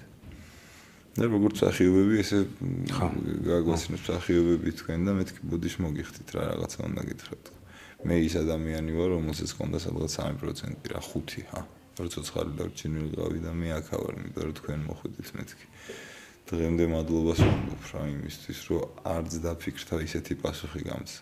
შეიძლება ის მე არ ვიყავიო. ის ჩემი სახით შენი მფარველი ანგელოზი იყო შენთან მოსული. კიდე გავიდა დრო. როცა დილას ჯვარი დავიწერეთ მე და მარიკამ დილას იმიტომ რომ დავაფიქსირეთ რომ გადავრიგეთ უკვე სადღაც მე-9 თვეში იყო რა მაგრამ და მოდი ბარემ ჯვარი დავიწეროთ ნუ გაჩნდება ანუ ისე რა თქოს რაღაცა დილას რო დავიწერეთ ჯვარი 10 საათზე დავიშალეთ ესე და უცბად სადღაც 7 დღეზე დაგვირეკას ვიმონ მაგრამ ჩემო მეჯვარი ერთ-ერთ რა ჩქარა ილია მეორესთან შეხვედრა შეიძლება. და რაღაც მომენტში გითხრეს რომ აქედან გამოვა ილია მეორე და შეგვიძლია ხელზე ვიამბოროთ რო გამოვიდა ხელზე რო ვიამბოროთ რამდენიმე მამაოები და ვიღავით ხელი მომკიდა გააგრძელა დანარჩენი და წამოდიო შენ ჩემთან და მე და მორო წაგვიყვანო. იქ მაროთ გაუკეთა ზუსტად ის ზომა ბეჭედი რომელიც დღემდე უკეთია არიხთის ხატი გვაჩუქა ოჯახს და კონვერტი მაჩუქა. კონვერტში იყო რაღაც თანხა რა, სამი ცალი ესეთი, ასიანი ესე ვიტყოდი. რომელიც გადავდე რომ მეთქი თითო ბავშვს რა რა ვიცი თითო ბავშვს რაღაცა ბევრი ბავშვები გიყოლებათ და მეთქი რაღაცა ვაჩუქოთ. კიდე გავიდა რა რაღაცა დროები რა ამის მერე. და უცბად ერთ-ერთ დღესაც აი გადავწყვიტეთ ესე უცბად წამოხდით ვიყიდოთ ვიყიდოთ. და ნაფეტრებში გადავწყვიტეთ სახლი იფცხოვროთ ნუ. ყველანაირი საახლობლოთი და სამეგობროთი ვიჩალიჩეთ ის რომ ნაფეტრებში ბანკიდანაც და ამიდანაც სახლის ვალი ავიღოთ რა რომ შევიდეთ და ყველაფერი ვიჩალიჩეთ და ვეღარ შეულობდით 300 დოლარს რა და იქ გამახსენდა რომ ის ნაჩქარი 300 დოლარი უჯრაში ვიდეს ერთი 5 წლის მერე თუ რა 3 წლის მერე გამახსენდა ეგ ხვდები? არ ვიცი რავი არის რაღაცეები რა. ვა. ბევრი რაღაცის დამთხევა რა არ ვიცი. ეგ უკვე დამთხევა აღარ არის. ხო ხვდები? უკვე დამთხევა როგორც გინდა ესე შეხედავ ეგეც არის რა. ეს გვაქვს რა ვიცი რა. ვიტყოდი რა არსებობს ეგ შენზეა და იჯი ფარდა იჯი ბევრი ისტორია მომისმენი ეს ერთერსკი იშვია ძალიან ერთერსკი ისტორია ბიჭო რა გძნობა ყურე აი ხა ხო თქვი რომ ხედავდიო ვიცოდი რომ ვიცი ვინა, მაგრამ სახელს ვერ ვიხსენებდიო რა. აა აი ეგ შეგრძნება გახსოვს? დღეს აი თემათ რო გახსოვს ფაქტია რომ მიყოი, მაგრამ შეგრძნების დონეზე რა შეგრძნება რომ უყურებ ადამიანს, დედას და აა ვერ ხვდები, ხვდები, მაგრამ ვერ ხვდები რა. და რა დრო დაგჭირდა? აი მე რო всё, აი ეს ბაჩო ყოფილიყო რა. აუ დრომ თავი და რა კიდე რეები დაგავიწყდა ანუ აი პროფესია შეეხო, სკილებს შეეხო, რეებს შეეხო ვაფშე რა. არაფერს ერთი რასაც ვამბობ ხოლმე და რო როგორ არ წერდი, რა როგორ არ ვიწერდი. აუ, აბაჩე, ეხა მიხვდი, ეგ ემოციებია, ზეხარ რა მაგარია, მე რე ხო. დები რო გამოვიდი და ქუჩაში რო სიარული დავიწყე. ეგ ისტორიები ვიცი, ეგ ისტორიები ვიცი. დაჟე მეც ვარ, მეც ვარ მომსწრე, მე როგორ შემხვდი, უკვე გიცნობდი. აი ეს მარკიზა ქონდა ნანახი, მაშინ ქონდა Nokia, მახსოვს? აო, მიყვარდა და მან ვიზერდი. მე ვიცოდი რომ ბაჩოსგან არ გაგიკვირდეს, თუ რაღაცეებს დაიწყებს ტელეფონში ლაპარაკსო, რა, ანუ ჩაწერასო.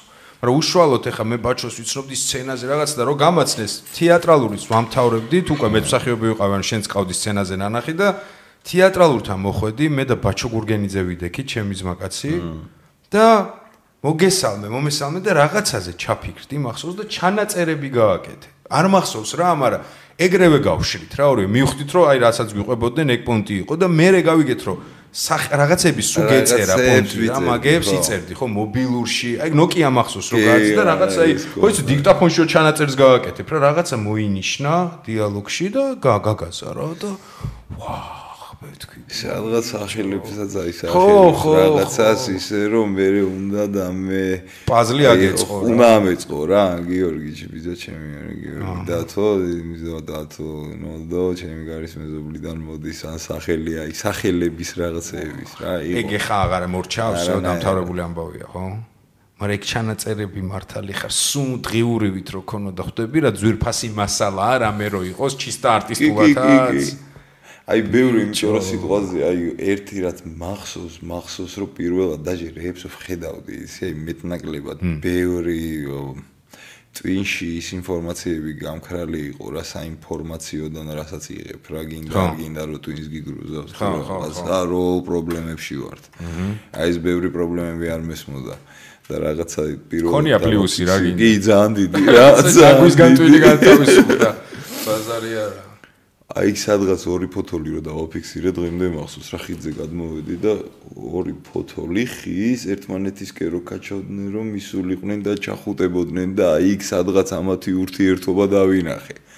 სადღაც აი ეგეთ რაღაცეებს სადღაც ჩოხელი ეგრევე წავედი ჩოხელი ვაჟა რაღაცეები გავყევი და ძალიან ცოცხლად გურძნობდი რა მაგ პერიოდში რა აი მას აი ვაჟა ჩოხელი მაგიტო უფრო იქით წამიყვანა რა გამაოცა. ამაგარი პლუს რაც უ დაჯღერს, მაგრამ მაგ მდგომარეობას ქონია პლუსი. რაღაცა მესამე თვალის გახელის პრინციპი. რო რაღაცეები იყო კი. ხო რა, რაღაცეები ცუც გავიწყებს ინფორმაციას, რომელთაც პროსტა გაბიდნულია ტვინი და თან ცოტა სხვა პრიზმები დამატებია, ხო ხდება? აუ, ვახ.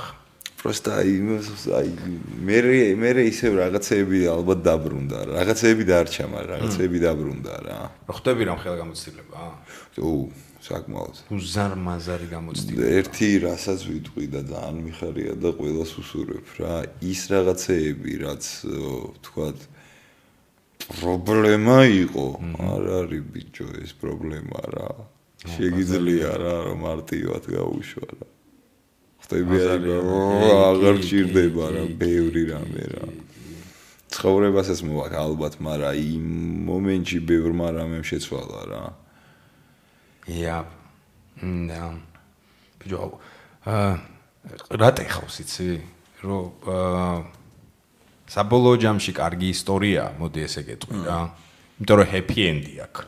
აა და ყველა ეგეთი ისტორია, რომელსაც happy end-ი აქვს, მორალი აქვს და საბოლოო ჯამში მისი გამოძახილი მხოლოდ პოზიტივია, რაც ეხა მოყევი. კარგი ისტორიათ რჩება ისტორიაში.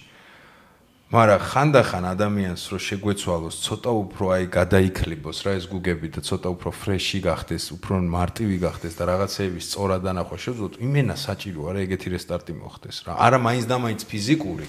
შეიძლება რაღაცა მოვლენა, რომელიც შენ ცხოვრებაში მძიმეა ეს მოვლენა ყოველთვის, მაგრამ გადაგატრიალებს რა.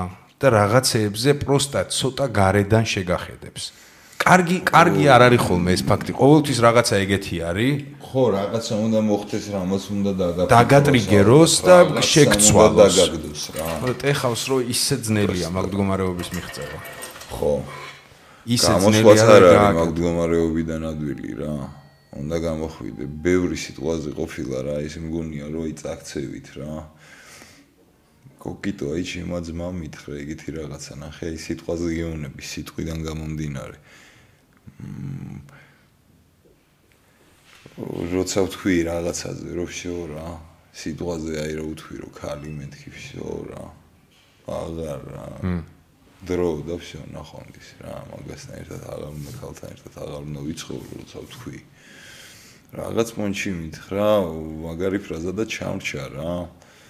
ჯლიჟებს და მდგარხარო ეს კი კი რა მდგავარეს წაქცეულ ხარო? კი, ეს კი როგორ არ წავს? ხო ადექიო. და ისწავლო, ხო? რა შეგია, ქალი всё. და მარო მყავს რა. ოღონდ მაროზე ვიტყვი ცოლი არა, რა, მეორე ნახევარია. ბევრი რაღაცეები მოვა რა, ისეთ და ასეთ არ ჭირდება ხანდახან რა. აი, რაღაცაში რაც გაგვეჩითება, იმაში ვიპოვოთ რა, კარგი. და ეგაა რა. ამდენი პრობლემაა გვექნა, აუ ძალიან. ძალიან რთულია. აუ როგორი რთულია. ეგ ხდები ცოტა ის მიდგომა არის, რაც იდეაში მარტივი ჭეშმარიტებაა, რომ შენ კი არ უნდა გეყოს ჯამაგირი, შენ უნდა ეყო ჯამაგირს. ეგ რო განაზოგადო მატერიალური მხარე რომ მოხსნა, ან ყველაფერში შეიძლება იპოვო ბედნიერება და კომფორტის ზონა და აღარ ეძიო ზედმეტი. და აღარ თქვა ეგრე რომ всё ანუ დამერხა და აღარ იქნება ეს და აღარ მინდა და მაგრამ ბიჭო რთულია რთულია გეთანხმები ძალიან რთულია მაგრამ მიღწევადი ხო არის ალბათ შენ გაგიმართო ყოველ შემთხვევაში რაღაცა დონეზე თორე ეხა სიტყვაზე რა მინდა რომ თქვა ნუ არც გეყოფა რა დრო არ მეყოფა რა, რომ ყოველ შემთხვევაში აი მაინც რაღაც ფინანსზე ჩახვალ რა, გინდა არ გინდა, მაგრამ ხო არის რომ ფინანსით ვერ იყიდი, არის რაღაცა რა, სიტყვაზე სიყვარული რა. აჰა. ვერ იყიდი. სიყვარული მაგ და სახლი არაა დამთავრებული რა, მაგრამ ცხოვრობთ იმ სახლში.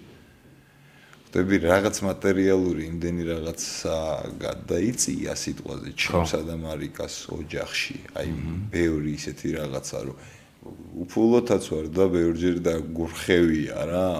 და ალბათ კიდე და გვერხიო მაგრამ რაღაცას გამოვდივართ ისეთი რომ ის გრადუსი გვაქვს რა.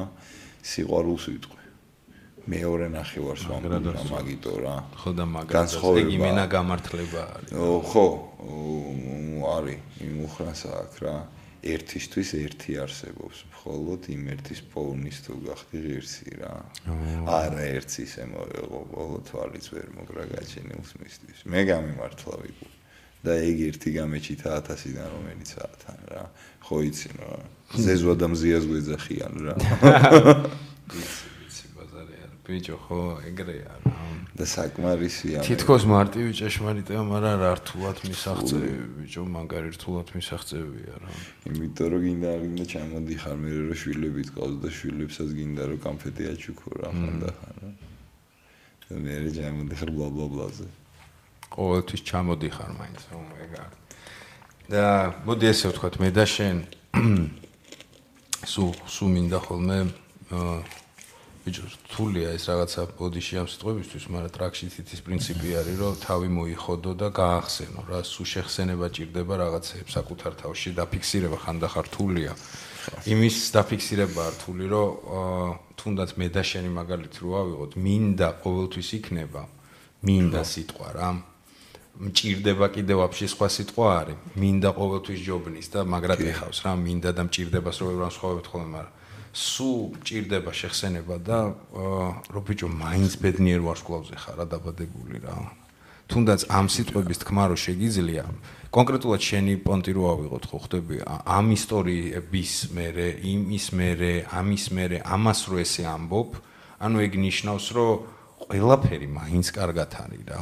რა თქმა უნდა უკეთესად შეიძლება იყოს მაგრამ ასევე რა თქმა უნდა უარესათაც შეიძლება იყოს. მაგას ვამბობ ამიტომ ეგ დაკმაყოფილების ხვდები ანუ ამ მომენტში ანუ არა მომავალზე ფიქრის არა წარსულის ანალიზი აი დღეს ამ წამს როცა შენ აანალიზებ შენ გარემოს შენ ადამიანებს გარემოში შენ თავს და წერტილს დროში და სივრცეში და ვთვლი რომ ეხლა ყველაფერი მე კარგად მაქვს. იმიტომ რომ შეიძლება და უკეთესადაც ყოფილიყო მაგრამ ასევე შეიძლება და უარესად ეგრევე სიმშვიდეა მაგრამ აი ამის შეხსენება სულიერ ჭირდება ეგრევე გადის რა თითქოს დააფიქსირებ ამოისუნთქებ ხო დაწყნარდი რა ყველაფერი კარგათაა ხოძე ვარ ჯანზე ვარ ბავშვი მეორე ნახევარი ხო ხდებ სუნთქავ ვაზროვნებ შემიძლია ბაზარი არა ხვალ კიდე გათენდება მაგის იმედი მაქვს ჩემი თავის იმედი მაქვს ამას იტყვი ერთი საათი მოიხოდები და მე ისევ არჩე სუჭირდება რა ჭირდება პირველად ეგ კიევში აი მე ისევ რაც თქვი ეგ პირველად კიევში დავაფიქსირეთ 17 წლის უკან სიმო რა რო ჩავედი ბიზა ჩემი იქ იყო დამხთა და სამი დღე ბიჭო გაიღიმე რა გაიღიმე რა მეთქი რა გამიხურე ვიღიმები დო სამი დღის მერე მივხვდი რომ ეს ღიმილი მქონდა რა. რაღაცა რა, ისეთი. ხო, ხო, ხო, ხო, ბაზარი არა. მე სადღაც დავაფიქსირე რუსულად რა ქვია საქართველოს. გრუზია რა. ჰა, გრუზი. დიდი გრუზია რა. და ბიჭო დავაფიქსირე რომ სამი დღის მერე იმინა ესე დავდიოდი, თო იმიტომ რომ ყველა ღიმილი დადიოდა თბილისში რომ ჩამოვედი სამი დღე ესე დავდიოდი. მაგრამ მე ყველა ესე გიყურებდა. ჰმ. გიჟი ხარ. მეც დავჯიშის. ჰმ. გჭირს ეგეც. თორე სიტყვაზე მომბობ რა რომ ჩვენ რა იქ სიტყვაზე ეხა რაც თქვით, სადღაც რო გავაანალიზოთ რაღაც მომენტში რა, დილას მესმის ვის არა გვაქვს პრობლემა რა, ვის რა არა აქვს, თორე ხო ხო ხტები თქვა იგივე ასაკი რო თქვა რა, იმასაკიდან მოვდივა რომ შავ ისტორიებიც რო თქვა, ბევრი გრუზია რა. მ ხვდები 9 აპრილიც მახსოვს და თბილისში ბავშვი 10 წლის ყავს, მაგრამ 14 წლის რო ხდებოდი იარაღთან კარგად გქონდა ურთიერთობა. რა, ლოგიკურად რო თქვა რა ხდები. ანუ 30 წელიწადში ბევრი რამე ვნახეთ რა. ისეთი რაღაცებიც ვნახე რა, ვისიანია ქართველი ქართველთან რო დაჭრილი რომ იყავდათ რა, ვის მხარეზე იბრძვის და იმას თავისი ექიმი და იმას თავისი, ანუ ის ბაბუაბების ისტორიების გამიგია ხვდები და იმას ძალიან ცოცხლად უყურე რა. ზიადი რო წავიდა რომ მიმოვიგეთ და რამე რუსთაველიდან ხვდები ეხა ხო ანალიზებ და ცოტა ადრე გავაანალიზე რა იქ თავისი პლუსიც იყო რა. აი თავიდან დაბადება ხვდები სადღაც უკვე გაუცდი და ცოტა ადრე მოვედი რაღაცეების აზრზე რა. ვიტყოდი მაგას. და ეხა პოსტფაქტუმ ხვდები რომ ხო ეგრე არის ბაზარია. ჯობია თორე ოღონდ მაგასაც მივხვდი რომ რას გაყვევი რა. თორე გრუზი გრუზი გახსოვდეს ნუ მოიშორებ თავიდან და იქნები გრუზი რა. სულ გექნება თავში. პრობლემები თორე პრობლემა ვის არა გვაქვს თო. აქ მაცხოვრებელს ყოველ შემთხვევაში ვიში მგონია რომ ზოგადად ეგრეა. ჩვენ ხო ამ უტრირებს ამ საქართველოს ვაფშე ყველა გლობალურად ეგრეა. გლობალურად ხო. შენ შენი გესმი შენი ტკივა პროსტა და შენში იხარშები თორე ზოგ ყველგან ეგრე არის რა. ხო. ხო წუწუნს უნდა მოვეშვათ რა. უნდა მოვეშვათ წუწუნს უნდა მოვეშვათ სვეტში რაღაცა დრო ერთმანეთთან კი არ ვიწუწუნოთ გაუღიმოთ რაღაცა კაი რაღაცეები გავიხსენოთ რა მარტო ცუდი არა თორე ყველას აგვაქვს ცუდიც და კარგიც რა. ეაპ და გევიღიმოთ, გევიღიმოთ, გევიღიმოთ. გევიღიმოთ, გევიღიმოთ. და საინტერესო პოდკასტი გამოვიდა. მე მე მიხარია რომ ეგ ისტორია ლაივში მოვისმინე ავტორისგან და უკვე всё ვინც რას მიყვებოით ბევრი ტყუილი იყო მაგრამ ბევრი რაღაცა მხატვრული ლიტერატურა იყო ბევრი კინო იყო ეგრე წააგე ეს ეს არის ნაღდი ისტორია ბაჩო ესეთი რუბრიკა მაქვს ეს სიტყვა მე იზღია მაგრამ ვერ ამოვიგდე პოდკასტის ბოლოს ვტოვებთ ხოლმე რჩევებს რა სამცალ შენ სამცალს მე სიტყვაზე. ძირითადად არის ფილმები ხოლმე. ძირითადად. აა თუმცა შეიძლება იყოს სერიალი შეიძლება იყოს კინო შეიძლება იყოს მუსიკალური ნამუშევარი ნახატი რასაც შენ თვლი რომ იდეაში მაყურებელმა რომ დრო დახარჯოს ამაზე რაღაცა ემოციას მიიღებს რაღაცა ახალს გაიგებს. თუ უკვე 95 პოდკასტი არის შეიძლება რაღაცები იყო გეტყვი ეგ იყო თუ ძალიან დიდ ნამუშევარზეა მაშინ ჯანდაბას მაგრამ თუ რაღაცა ისეთი არის ცინცხალი გეტყვიო სხვა მოიფიქრეთკო შენ სახელს ამბობ მე ესე ვშვები აქ პოსტერი ნათდება რა სამი შენა სამი მე დაიწყე საიდან ვიწყებ? მაინც ფილმი უნდა რომელიც გაგისწორდება. სახელი არ მახსოვს. აბა მიდი და მარა თამაშობენ ორი აი რა. აბა მიქნები მახსოვს. და დასტი ჰოფმანი. არჩევნებამდე არის რამდენიმე დღე დარჩენილი. დაახლოებით ქვია რაღაცა ძაღლი რომელიც კუცს აკიცინებს. მოიცა, დენირო თამაშობს, დასტინ ჰოფმანი ძველია ფაქტია. საკმაოდ. და არის არჩევნებზე? არჩევნები უნდა მოვიდეს რა რამდენიმე დღეში. ხო.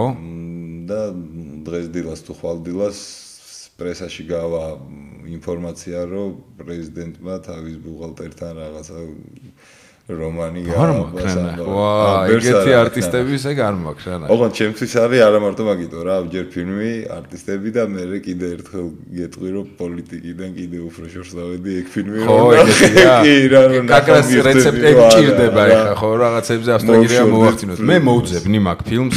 აა, ეხა ეს პოდკასტი როცა დაიდო, მე რისერჩი გაკეთებული მაქვს, სახელი ეხა არ ვიცი, მაგრამ აი ეს ფილმი არის. კაი, ჩემი პირველი, მოიც მე სკრინავ ხოლმე ბიჭო, ამ რაღაცა ბავშვის რწევის დროს თან ხელში მიჭირავს რა ტელეფონი რაღაცა ფილმებს თუ ნახულობ ხოლმე, ეგრევე მე სკრინავ რო არ დამოვიწყდეს რა. მოიც რა ვნახე? ამ ბოლო დროს რა მივსკრინე. ხო, უი, უი, უი. აა ირანული ფილმია. ვაუ. ახალი Netflix-ის არის თუ არ ვწდები. აა პონტი არის ესეთი, რომ ნაღდი ამბავი იყო სერიული მკვლელი, რომელიც საღამოს გადიოდა და იქ მეჩეთთან ვინც იდგნენ მეძავი ქალები, ხო, ღამე მიყავდა სახში, ვითომ როგორც კლიენტი და აღრჩობდა რა. ეს არის ნაღდი ისტორია, 2002 წელს მოხდა, 16 ქალი მოკლა ესე. და ჟურნალისტი ჩადის, თან კიდევ ერთხელ როგორი სიტუაცია წარმოიდგინე. ძალიან ესეთი რელიგიური სივრცე მიდგომა, ცოტა ფანატიკური და პონტი არის ის, რომ ну, რო გესმის, რომ ადამიანმა 16 კაცი მოკლა წამებით, ну, იდეაში ემპათია არ უნდა გაგიჩნდეს. იქ არის რომ იმ ფონის გამო, რომ ესენი იყვნენ მეძავები, ხალხი ამისკენ არის. ანუ ხვდები ხო, როგორი ძიმე ფაქტი არის და ჩადი ჟურნალისტი ქალი, რომელიც იწყებს ამ ამ ტიპის ძებნას, რომ პოლიციაც არ ეძებს ისე როგორც უნდა ეძებოს. და თვითონ გადაიცმევს მეძავად და ნუ აი ესე მოკლედ დააჭერინებს, მაგრამ ფინალია ფენომენალური. ქვია Holy Spider, ამ ტიპის ამ კულელის სახელი იყო წმინდა Spider, ობობა. წმინდა ობობა. იცი როგორი გადაღებული ფილმია? ვაუ. ანუ აი დიდი ხანია ესეთი სტრანი ემოცია არ დაუტოვებია არაფერს. აი ეს ირანული ხელწერა, აზიური კინოს ხელწერა, არტისტები სადიპოვეს, აუთენტური ყველაფერი. მე ეხლა ხანს ვნახე, ახალია, აი ცხელცხელი ფილმი არის, ყველას გირჩევთ მეგობრებო, რომ ნახოთ, ან მაგარი ისტორია, ნაღდი ამბავია, როგორ თავდება, ეგ უფრო მნიშვნელოვანია, ანუ ბოლო კადრი არის ისეთი, რომ არ მინდა დასპოილერება, მაგრამ ნუ ამ მარტო მაგ კადრის გამო ღირს და ბევრ რაღაცაზე რო ჩაგაფიქრებს რა და რაღაც პონჩი ძალიან წააგავს რაღაცა მიდგომებით საქართველოს რა პრობლემებით. თემის მიმართ მიდგომებით ძალიან გავს და ბოლო ფაქტი იმდენად იმდენად ჯუტკი ფინალი აქვს როცა დოკუმენტური კადრი მიდის უკვე რა. მოკლედ, Holy Spider, ჩემი პირველი რჩევა იყოს ეს. მეორე. აა თქვა ჩემთვის რაც იყო ფილმები, ის ორი ფილმი იყო მაინც რაღაცა რამაზე რასაც გავუკეთებია, მაგრამ მაინც სხვას ვიტყვი, ეს უფრო ნანახი ფილმია რა. დავაი. პუჭკარლიტო და ისტორია. იყო, მოიცა, მოიცა პუჭკარლიტო. არ ყოფილა. არავისარით. ასე ხარ, არავით მე რა თქვი? ისტორია ბრონქსა, ბრონქსის. ბრონქსის ისტორიები იყო, იყო, ბრონქსის ისტორიები იყო, მაგრამ პუცკარლიტო არ იყო. აუ, რა ფილმი გააცოცხლე, ეგ როგორ არ მახსოვდა.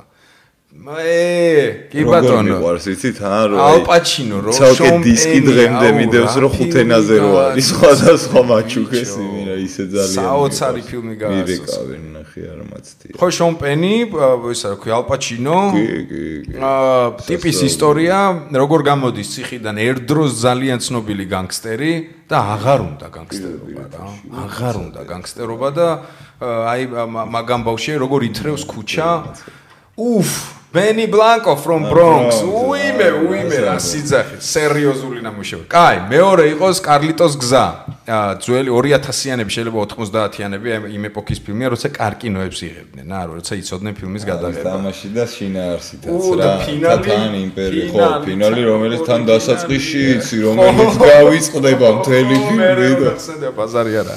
კარლიტოს გზა. კაი, მოიცა მეც რაღაცა მეტი აფერი მინახავს როგორც თქვი. მეც უნდა ეხლა დავიწყო არქივში შეკეკვა. მაგ მაგ კალიბრის ბრონქსის ისტორიები იყო აა რა გვაქვს მაგ კალიბრის განგსტერ ა მაკალიბრის არ არის მაგრამ მე მგონი არ ყოფილა დენზელ ვაშინგტონის ამერიკელი განგსტერი ნახი გაქვს გამახსენე ნაღდი ამბავია ოჯახთან ერთად რომ მუშაობს ერთ-ერთ ნათლიაზე ფერატკანიანია და მუშაობს ერთ-ერთი ქალ ბრონქსის ნათლიაზე. ეს კაცი არის უბრალოდ მარჯვენა ხელი. ეს კაცი კვდება ფილმის დასას ნაღდი ამბავია ეს კაცი კვდება რასელ კროუც თამაშობს პოლიციელს ვინც იძიებს ამ ყველაფერს და ნარკოტიკი რო შემოაქვს გადაიბა ხო ხო როგორი ნუ აი ხალხო ქვია ამერიკელი განგსტერი საოცარია 23-იც აი კაფის სცენა გახსოვს კაფის სცენა ეს რო პეუნება რომ ჩემი წილი უნდა მოიტალნო იმე როგორი სცენა მოკლედ.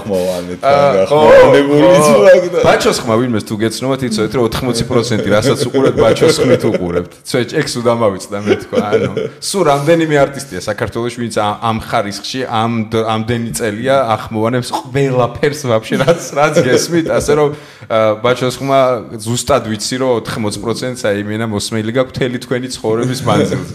ეხლა რომ დღე გავახმოვანებო იასნად, ანუ აი იასნად გავახმოვანებო. მოკლედ, ფილმი ამერიკელი განგსტერი შეიძლება სათაური მეშლემა რატომაც მახსოვს რომ ესე ქვია. ამერიკელი განგსტერი დენზელ ვაშინგტონი, რასელ კროუ, ნამდვილი ამბავი 2000-იანების დასაწყისში როგორ დაიჭირეს ეს ტიპი თუ არ ვწდები 90-იანებში დაიწყო თავისი მოღვაწეობა ბჭყალებში და ნუ ფენომენალური ფილმი არის ну არტისტები ხო უკვე თქვი დავაი ჩემი მეორე ეს იყო ამერიკელი განგსტერი. და მესამე შენი. ო მესამე. ახლა თვითონ მოვიდა ეს ფილმი ფილმა მიქნა რა იცი ო არა ორი ფილმია. დავაი იყო ჩემი ნება რა 22 იყო ზოგი ერთი რუსულია. დავაი რომელი? და ერთი არის არა ჰოლივუდს კი არ მახსოვს კუთხე ის უნდა ვიპოვო რომელსაც ქვია აი რუსულად ჟღერს და დარ საჩუქარი ოღონდ აი ქართულში ფილმიდან გამომდინარე არა მარტო საჩუქარი აი საჩუქარიც შეძლებაც ნიჭიც აი ბევრი სიტყვა რუსულად ჟღერს და всё მივხვდი რა ხო ბაზარ რასაც მოიცავს ერთობლიობას ხები ბევრ რაღაცას რუსული ნამუშევარია არა არა და არ არ მახსოვს რომელი ქვეყნის არის რომ ახალია ძველია ძველია, ალბათ არის 2013 სადღაც ეგრე ეგრე უნდა ვიპოვო, რა წლით უნდა ვიპოვო და არ და მე ფოტო ზუსტად სახელი გახსოვსო და არ არის. კი და მე ალბათ შეიძლება ესე. ვიპოვი და მაგას გეტყვი. კაი, თუ რამე დღეს მოგწერე და მიშველე თქო მოძებნაში თქო, მაგრამ რომ ბევრ დარს ამო. და ღირს ანახავად უეჭველი. ხო, იმიტომ რომ აი ეგეთი დონის ექიმი რო იყო და ექიმზე არის. ხო, რომელიც პატრონობს როგორ ავატყოფებს, იცი? დღეები, თვეები რო აქვს დარჩენილი რა. აჰა. და ნახდიან ბოხო რა? არა, ცოტა მისტიკა, მაგრამ აი შენ რას გააკეთებდი რა? აჰა. მაგის ადგილას 13 წუთში უცბად გაგებინებს ისტორიას, ვინ, სად, რა, როგორ ვინ არიან? ხო. აი პირველ მე-13 წუთზე არის, აი უცბად შუა ფილმი რო იწყება და პირველ 13 წუთზე რო ხვდები რომ თავარი როლია და ბახ და მოკლეს. და ცოცხალია. ვა ვა ხო აი ცოტა ეგეთია რა. ვა და მაინტერესა კარგი. უნდა მოკვდეს და ექიმი პატრონობს ბიჭო ნიტო შტო რო გადარჩება სავატყოფოდანაც გაყავთ უკვე რა. ხო მაგრამ როგორც კი სავატყოფოდან ეს გაყავთ მისი მამაო ჯამრთელი რომელიც არის ის კვდება რაღაცეები არის რა პარალელები წასახავი ფილმია. ოკეი, ოკეი. და კიდე გეტყვი მეორეს, ისეც შენ. და მოიცა ეს იყოს, ესე იგი ერთი დარ. ვიპოვე იმედი წელს თუ არ ვთქვი არის ვიპოვი რა ეხლა და ზუსტად დასუტირებთ ინტერნეტში წელს გეტყვი და ფოტოს ვიპოვი მაგას დავაი კიდე მეორე რა არის?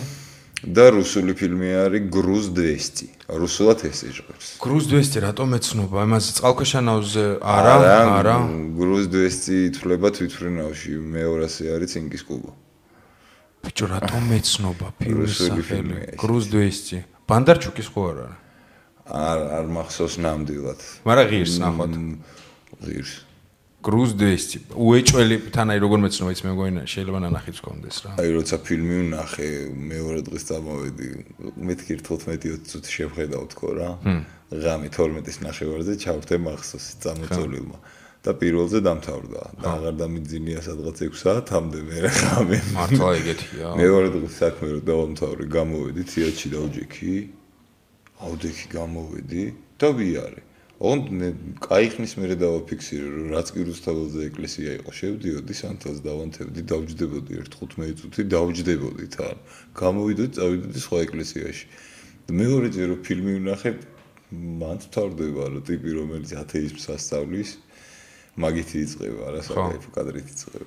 აივან ზეროზიან ბანკაში ლუდი რაღაცეები რა ორი ტიპი ერთი ათეიზმს რომელიც ასწავლის მეორე ჯარისის არის რაღაც ის უფროსი. აჰა. და პიოს რუსავენ და ეს ტიპი ათეისტ რო ასწავლის ეკლესიაში შედის და მამაოსთან მინდა შეხვედრაო და 1-3-4 საათი არ იქნებაო და კარგი დაველოდებიო და ჩამოჯდება რა მაგით მთავრდება და მე დავაფიქსირე რაღაცა ვიჯექი. და სახელი დავიმახსოვრე ოდესღაც ალბათ ვფიქრე სანახავი თქო და აღარ მინახავს რა ხარაშო მეორე იყოს გრუზდესტი მე რა დავტოვო ბოლო ვახ ვახ მითხარი არტისტი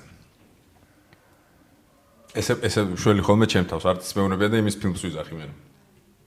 ეხლა რო ისეთი მთას ვარ კონში არ ვიყობინარი. არა, ნუ ეგრე გამოვყოფ რა. როგორი ჰოლივუდს კი? ნუ გალივუდს. ქართული ბევრი ფილმი არ არის, მაგრამ ფერტიკულად თითქმის არ და. პაჩინო და დენირო თქვი. იყოს ნიკოლსონი იყოს თუ ნიკოლსონი, ოკეი, ოკეი, ოკეი. ეხა რა არ ყოფილა ნიკოლსონის, მოიცა. აა Google იყო აა შაინინგები იყო ციკიანი როა? ციკიანი როა რომელია? ციკიანი რომელი? ქუჩაში ზოლებზე რო ფეხს არ ადგავს აუ რა აუ აუ რა ქვია მაგ ფილმს ბიჭო? ეგ არ ყოფილა. არ ყოფილა ღირს ясно ფილმს რა ბევრი წიკი მოვიშორე. და შეზოლებზე ფეხს ვადგა ბიჭო რა ქვია. ა ფილმს კი უკეთესი არ არსებობს. არიწუება შევ რამდენი ხანი რამდენი ხანია ძა პირადად დაურეკეთ ჯექს და გავახსენე და რა შვები რა ვახარ და 2000-იანები ამბავე რაღაცები და გაიხსენ ფილმს ქვია უკეთესი არ არსებობს. ა ბატონო გამოუძველი თუ არა შენ გაიხარ მადლობა ძმაო ძალიან ძალიან დიდი მადლობა რომ მოხვედი. აა მე ყოველთვის მიხარის შენი ამბები. შენი ოჯახი როგორ მიყვარს კეიცი? აა თელ ოჯახს მოკითხვა. ძალიან მიყვარხართ ჩემი ცხოვრების უმნიშვნელოვანესი მომენტების მონაწილეები ხართ. თქვენთან ერთად გავიზარდე. მარიკასთან ერთად გავიზარდე და ნუ აი ძალიან ძალიან ძალიან ძალიან მიყვარს ეს ხალხი. ხო და მე მარტო გამეხარდება შენი ამბები. ვიმთვლი რომ 1000 ჯერ მეც იმსახურებ გულწრფელად ჩისტა არტისტულ ამბავში 1000 ჯერ მეც იმსახურებ და ზუსტად ვიცი რომ ყველაფერიც იქნება და არტისტები არ ბერდებიან, უბრალოდ სხვაროლებისთვის ემზადებიან, ეგ პონტი არის. დღეს არა ხვალ სხვაროლი მომერგება, ეგ ამბავი არის, ყველაფერი იქნება და კიდე ერთხელ გამომახვილებ, დღეს ჩემთვის თუმრად იყო თავისი თაობის სუბიექტური იქნებ კიდე რაც გინდათ ის დარქვით, ჩემთვის ყველაზე ნიჭიერი წარმომადგენელი ამ პროფესიის. მადლობა. აა, რა ვიცი, ოჯახს მოკითხვა. ჩემო ძმაო, თქვენ კიდე რა გითხრათ? მადლობა ჩვენთან ერთად გაატარეთ ეს კამფეტი დრო. შეგახსენეთ არხის გენერალური სპონსორი. კონტენტის წარმოდგენი არის აჭარაბეთი. და აგემშვიდობებით ერთი კვირით. წავალ ხა ბავშვს პამპერსებია გამოსასვლელი. და ეს რა ქვია კიდე რაღაცა სოსკები გასარეცხი და მოკლედ სერიოზულ ამბებში ვარ მე სახში ასე რომ გავარდები რა. ტრადიციულად საერთოდ ყველას გაკოცეთ კისერში